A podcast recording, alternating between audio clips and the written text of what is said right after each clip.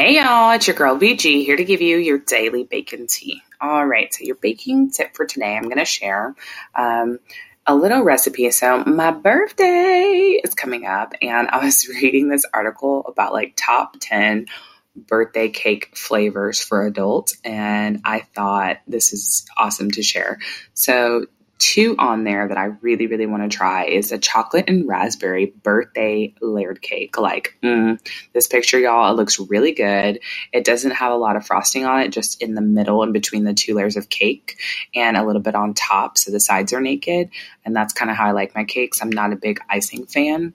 And this other one that they have is an easy caramel cake. Like, ooh, I love anything caramel. Like, hit me with whatever caramel you have and let me eat it because I will eat all of it. So maybe I'll make that for myself. Is that weird if you make your own birthday cake? I don't know. I don't know if my husband's baking skills are up to par to make me a birthday cake, but maybe I'll walk him through it. All right, your tea for today. So I have been just doing little research on all kinds of things, and I ran across this company called ASSE, and they are a service for foreign exchange students, and it's super cool, and they have a lot of opportunities. So if you're interested in foreign exchange students, let me know.